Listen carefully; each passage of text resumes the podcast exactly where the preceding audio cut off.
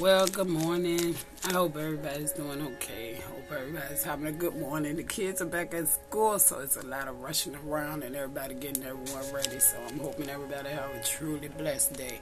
I just want to get on here because um, I have a lot of conversation with uh, a lot of different people at, at different times, and uh, you know, they're always speaking on, you know, how come it's so much this and so much that, you know, especially when it comes to the killing, um, things like that. Uh, just, um, just the, the pedophiles, uh, people taking people, you know, all kinds of things like that. You know, I'm I'm just speaking from my own thoughts, you know, that God allowed me to have. Thank you, and I think it's other people that can relate and understand where I'm coming from, and it may give some people something to think about. So here we go. So one day, my nephew put a post up, and I thought it was an amazing post and spoke truth.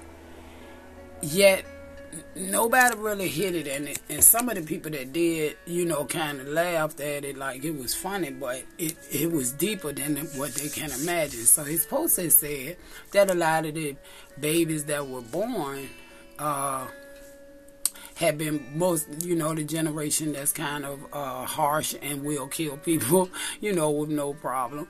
Um, they were born from a $40 need to get high and so when I read it, it was like, damn, you know, damn, nephew. but in all reality, it was a true statement.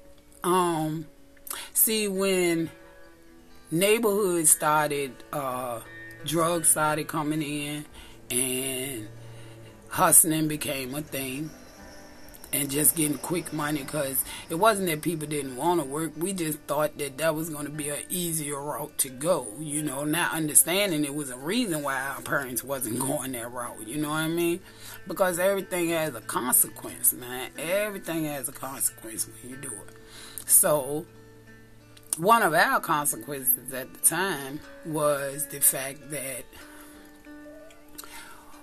we wanted fast money, so we began to hustle or whatever. And I say we because even if I do didn't do it dramatically, my hands were a little dirty because I either dealt with a person that did, or I knew a person that was, or I knew a person that was addicted to substance. So I was affiliated no matter what.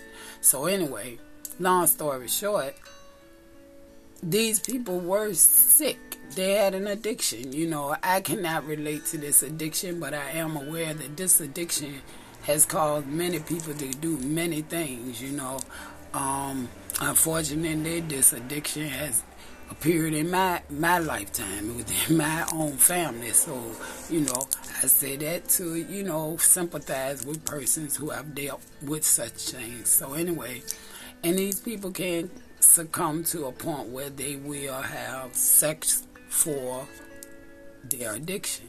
And in turn, it's nothing, nothing that I can say about that. But what happens is, let's say this person ended up getting pregnant.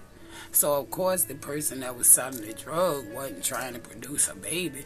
He or she was just trying to get rocks off, you know. So now we have a child that's not born out of love but is born out of a need and a circumstance. And then this child has been carried around, stirred around within the substance, within the body of the person addicted, unfortunately. Now, you have two addicts it's a, a hard cycle. And then when this child comes out and they have difficulties and they have problems, that's why sometimes it is easy for them to kill. They're not born out of love. How can you know love if you didn't come from love? It's just like when people say you teach hate. You know, it, it sometimes it doesn't have to be a teach thing. Sometimes it's just nothing there. So their insides are empty. Have you ever looked into a person's eyes that's empty? like I don't want to keep everybody too long. I just want to throw that pot out there, and I think day by day, I'm just gonna try to speak on because it is a thing going on, and it's the lack of love, the lack of compassion,